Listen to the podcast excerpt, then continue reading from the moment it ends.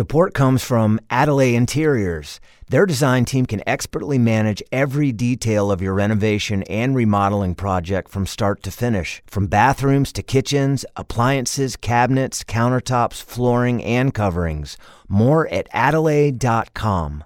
Support for the Zest comes from People's Gas, delivering clean, efficient, and affordable natural gas for cooking at home with precise temperature control. More at floridasenergy.com. I hate going into the MasterChef pantry and having unlimited choices because then it's like, well, I could do anything. What should I do? But if you give me just four ingredients and say make something, I'll blow your mind. I'm Dalia Colon, and this is The Zest. Citrus, seafood, Spanish flavor, and Southern charm. The Zest celebrates cuisine and community in the Sunshine State. He's a little bit foodie and a little bit rock and roll. This week, we're catching up with musician turned MasterChef contestant Derrick Fox.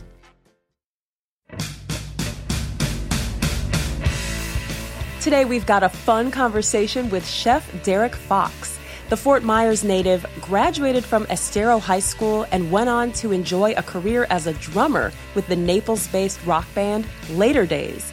After years of touring, Derrick recently put away his drumsticks in favor of an apron. He now works as a private chef, splitting his time between Dallas, Fort Myers, and Los Angeles, where he recently competed on the reality TV cooking competition show MasterChef. In season 6, Derrick was a runner up, and in season 12, he tied for seventh place. While Derrick didn't bring home the trophy, he parlayed his stint on MasterChef into a podcast called A Bunch of Losers with Derrick Fox. On the pod, Derrick interviews also rans from reality TV competitions while they all drink from really cute mugs that have a fox emoji on them. And at the end of each episode, Derrick puts guests through a blind taste test. Because whether he's making music, competing on reality TV, or dreaming up new creations for his dessert brand, Epic Mega Cookie Company, Derrick is a foodie at heart.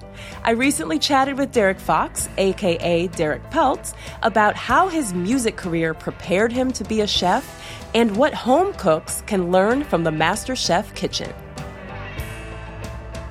I go to Fort Myers as often as I can when you know, I have events or trying to show, you know, some hometown love. But I'm really from everywhere. I mean, after high school, I joined a band later days and uh, we toured and we, you know, we slept in the in the bus in every city in a Walmart parking lot. But I live in LA. I have a place here in Dallas. I'm just a product of like this whole country. I went to Estero High. Well, that's where I graduated. So I actually I started high school in Colorado freshman year there, the baseball coach loved me and he had a Colorado Rocky scout sit down with me and they told my family we had to move to a warmer climate so I could continue playing baseball year round. So I was like, let's go back to Florida. I finished the rest of that freshman year at Estero and then graduated from Estero. Wow. So, okay. So so you're over. used to li- you're used to living all over. This is nothing new for you. Uh, yeah, I don't know how to be in one place for for too long. Oh my gosh. You know what? I never asked you to introduce yourself, which is usually what I start mm. with, and I'm just curious how you would even do that because you do so many things. So so tell me your name and what you do. Yeah, my name is Derrick Fox and I'm a chef and an entrepreneur. And before that you were a musician. How does that all connect. Yeah, you know the I haven't played. I literally haven't sat down at a drum set in like a year and a half, which is really sad. It hurts because uh, I love it and I miss it. Um, but it was one of those things like I learned a lot from the music business as far as just like the hustle. You know what I mean? Like being able to create something, package it, and sell it and then also putting on a show and making sure the show must go on. Like all those things come into play with a chef and being a chef. You know, putting the food on the plate is like making music and getting it out on time and making sure that the you know the guest loves it. And then sometimes I do pop ups where everyone's watching me cook. So that's like being on stage. So I, I took a lot from the music world and brought it into my cooking and my cooking style, and and I think it really shows. But yeah, like the cookie company that I just started, uh, Epic Mega Cookie Co. I have completely treated it like I would, you know, merchandise for a band, t-shirts, CDs, all that kind of stuff. So I'm having a ton of fun with that. I feel like I'm back hustling a band, but it's just a sweet, delicious gourmet cookie. okay, there are a lot of connections. And if I saw you on the street, I would I would think that you had some musical background. You've got the the lightning bolt dangly earring, yeah. the black nail polish, the tattoos. you kind of have that vibe. So you said that uh, some of that flavor plays into your cooking. Besides the way you approach it, how does that musical background show up on the plate? I think it just that's just like the artist inside of me. It just it comes out. I don't like to do anything unless I'm there's some sort of like artwork involved.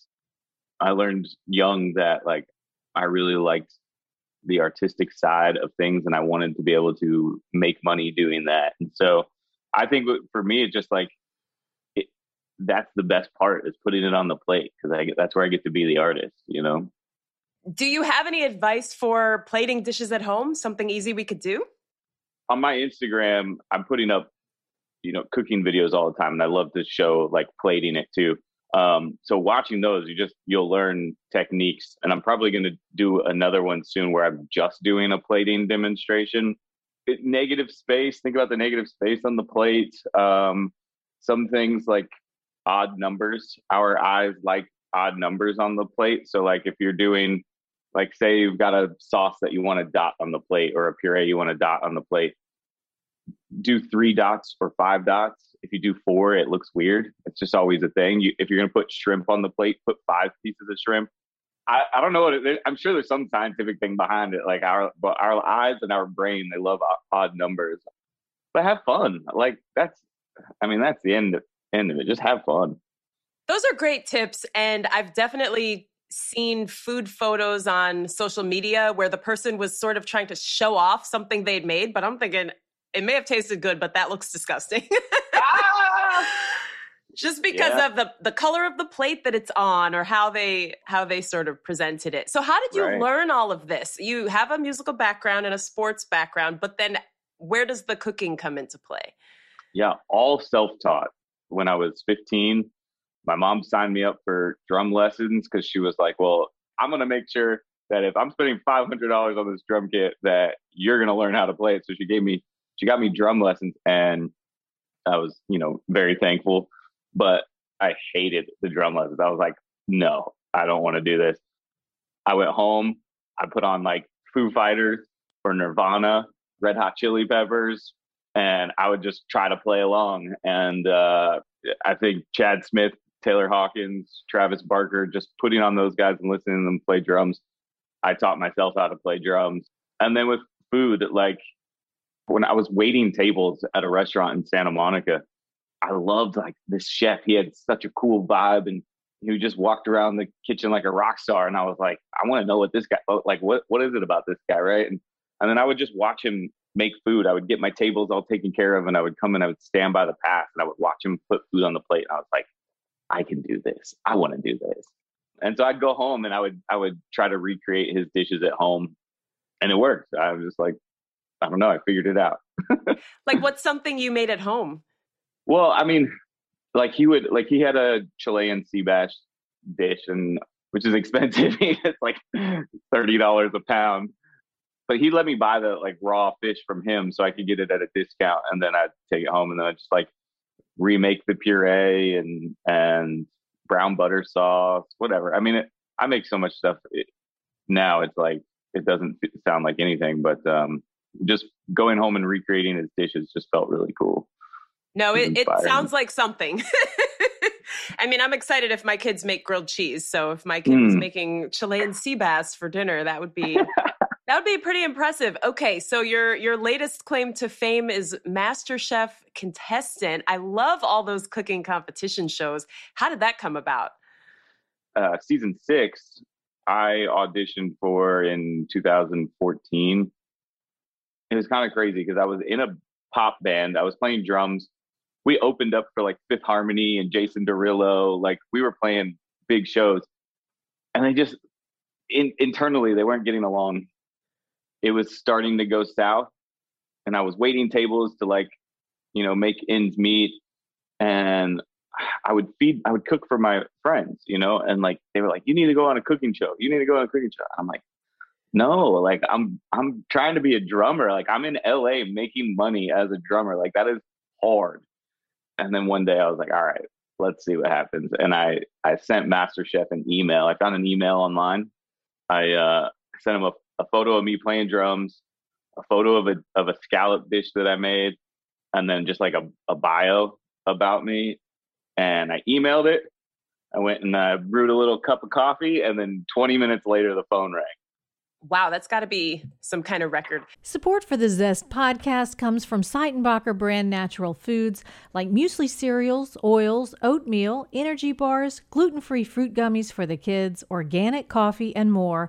Available in supermarkets, health food stores, or online at Seitenbacher.com. Okay, I love watching those shows. They're so much fun, even for people who don't cook. They're just fun to watch.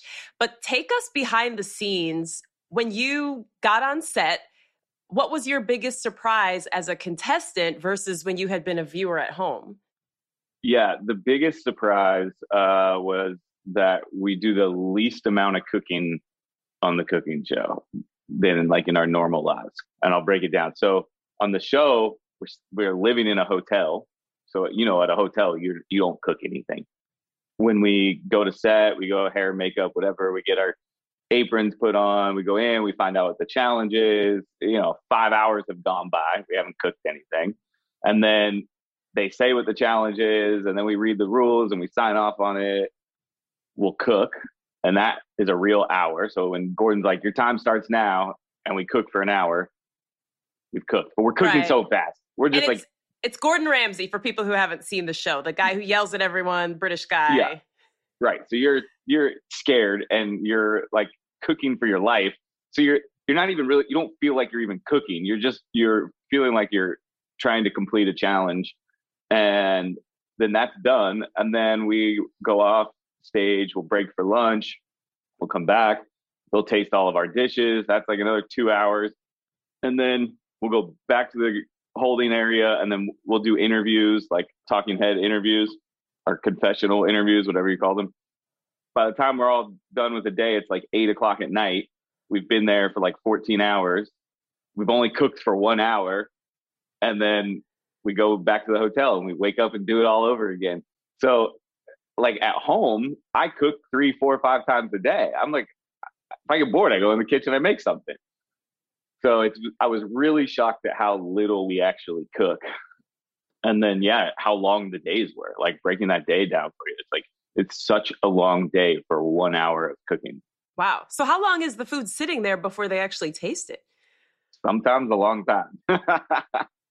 they definitely taste it cold. Um, but I mean, you know, as a chef, you you know like if a puree is cold or a puree is hot, you know if it's good or not. You can t- you can taste it. You can taste the consistency. You can taste if it's seasoned well enough. You've had leftovers where you're like, man, this is still good, right? Like you, you have you bring home a steak from the steakhouse and you haven't eaten it all. Like the next day, you slice off a piece of some eggs. Like it's still good. You, you so you know a good steak versus a bad steak. And they're, I mean, it's Gordon Ramsay. He's been doing it for so long. There's there's no fooling him. So yeah, they'll sit out for a while. I had no idea. I wonder if that would inform what you would make. Like I would need to make something that can sit out for a while. Sometimes you kind of think about it, but they don't care really about that. They know they they take that into consideration. They understand that it is sitting out for a while. So like they tell you like we can't do ice cream because that's gonna melt. There's a there's like a few. You don't really want to do like a risotto because it's gonna get all clumpy at the same time, like where I use that to my advantage is like if I'm putting together a plate, let's say like on my plate, I'm to have carrots. Well, I don't need everything to be hot when it goes on the plate. So it's like, I'll cook those carrots and get them out of the way and I'll just let them sit because they're going to sit anyway. So I get them to where I need them to be, put them off to the side, anything like that. And then so I can focus on the hero of the dish and make sure that it's perfect. And then when I go plate it, it's all like, it's all ready. So it's a big puzzle, and anyone that wants to go on a competition cooking show every game, every challenge, there's a giant team of producers that have figured out what that challenge is going to be and like the minimum amount of time it'll take to do it. They push it to the edge. They know that it can be done. And then it's for us, it really, it's just a puzzle. You have to figure out the puzzle and put it together. So sometimes it's good to just take a moment and go, okay, what order do I need to do this? And then, and then you'll be successful. That's good advice because I'm thinking about someone at home cooking Thanksgiving dinner for the first time or hosting a dinner party and it is a puzzle. You have to you have to time everything out and sort of work backwards start with what's going to take the longest. Yep. what what dish got the biggest wow? This season i mean really like every one of my dishes was amazing except for one and it was really hard to deal with because they don't let you win every round because they need they need to have a different story every time. So it's like a, they pick different winners so that different people go up and talk. We had this challenge where we had to take take out food and elevate it, and we got selected at random, like what our dish was. And they gave me, I ended up with uh, uh, empanadas, and they said that I had to elevate that and make it a you know five star dish, whatever. Oh, and then we also only had 45 minutes to do it, which is insane. And we had to make three plates. And so I'm I'm like looking at I'm like looking at the empanada and breaking it down. I'm like, wait, okay. An empanada is meat in a pastry. So that's what I'm working with. And I'm gonna take that and I'm going to run with it. And I'm not even, I was like, I'm not even going to be, I'm not even going to try and stay in the same type of cuisine because then you're comparing. So I was like, I'm going to take, I'm not even going to make anything that could be compared to an empanada. I'm just going to go with the basics of it's meat inside of a pastry. And I went French with it. And I did a lobster en croûte. So I had to poach this lobster and then chill it and then wrap it. I wrapped it in Swiss chard and then I wrapped it in a puff pastry and then did an egg wash and baked it. And then I did a um, uh, ají amarillo uh, hollandaise sauce. So I did kind of hint to the origin of the empanada with the with a little bit of chili and the hollandaise sauce, and then garnished it with some caviar. Um, but the challenging thing with this dish is that in the 45 minutes, that lobster en croûte needed to be in the oven for like 18 minutes. And I literally got it in the oven with 18 minutes and 30 seconds left on the on the clock. So I had to let it cook all the way to the buzzer and like literally pulled it out of the oven and plated it. And then I left that for the judges to cut open. So that that was a really hard one because that one needed that one couldn't like overcook. And so I had to kind of factor in for that little bit of time that it's going to be sitting. Um, and then they called me up and they cut it open and it was perfect. And I, I won that challenge. So it was really dramatic and it was a really difficult dish, but it was, yeah, it was cool. Oh my gosh, my heart is beating as you're telling the story. like this is your sport. For people who aren't into, you know, we recently spoke to the Buccaneers head chef and, you know, if sports aren't your sport, maybe cooking is your sport. Yeah. Are are there any takeaways? I love by the way how you said so casually. I just garnished it with some caviar. You threw that in. that is the that is the bougiest empanada I've ever heard of. I love that for you. But are there are there any other takeaways from having done the show that we can apply at home? Before going into MasterChef, I mean, I, I was, you know, I was very messy in the kitchen, and you learn real fast that, especially in competition, like you can't be messy. You have to be very organized. So that that really helped, and then just the speed of which I can do things now than before. Like when your adrenaline gets going, like the things I can do in 45 minutes, like it's kind of insane. And like the other day when I was cooking for my client, I I waited to like an hour and a half before dinner needed to be served to go in and start working because I just needed to challenge myself. I was like, when I go in at like two o'clock and I work all day, like I take my time. Eh, sometimes I, I'll mess up because I give myself too much leash. You know what I mean? So yeah, what I can do in 45 minutes, it's silly. no, I think that's a great point. We can all kind of challenge ourselves. Or sometimes I'll tell myself, I'm not going to the grocery store. Whatever I have here, that's going to be dinner. And I get some of the best dishes that way. yes, yes. I always say that. Like I, I hate going into the MasterChef pantry and having unlimited choices because then it's like, well, I could do anything. What should I do? But if you give me just four ingredients and say make something, I'll blow your mind, right? Mm, I love that. I love that. So you now work as a private chef? Yeah, so I'm full time private chef for a family that they have they live in Malibu and they live in Dallas. So I go back and forth with them. What a life you're having. Yeah, From fun. Florida to, to California to Texas. Okay, do you listen to music when you cook? And if so, what do you listen to? I used to not because I really like to hear the food. Um, you know, like I can tell if I'm getting if you know, like without even seeing the food, I can tell if it's cooking right because I'm listening to it as well. And so I think for a good like five years, I didn't listen to music at all. And then the last like couple years, I've actually been putting on podcasts. And then I'll put on if I really need to like amp it up, I'll put on some music that's like fast because then it'll speed me up. But I noticed that if I put on like just whatever I put on, I'll cook at that pace of the music. So sometimes I'll slow down. I don't even realize it because I got you know music in my ears. So I like to listen to Taking Back Sunday. Uh, I found this new artist uh, called Swaco. I discovered him off of an Instagram reel, and he's really really cool. It's like pop punk meets a little bit of rap. Like it's it's really cool. But yeah, I just usually I'll just put on a podcast. Tell me about your podcast. So I've seen you drinking out of this mug. Uh, will you Yep. hold up the mug? Okay. It says for, and then has a picture of a fox, and then it says sake. So for fox sake, and it's a play on words. First of all, that's amazing. I want one. But second of all, just tell me about your podcast. Why is it called A Bunch of Losers? yeah. So, um, being on a reality competition show, there are there's only one winner, and there's a lot of losers, a whole bunch of them. so, I created a podcast where I sit down and interview anyone that's been on a reality competition show that has not won. A lot of the times, like the fan favorite is not the winner, and there's always so much. There's so much more to learn because the winner gets their time to go on and everyone discovers everything about them. They get to do all the press, they do all the interviews, but there are some amazing stories out there and amazing people that just don't get the story because they didn't win.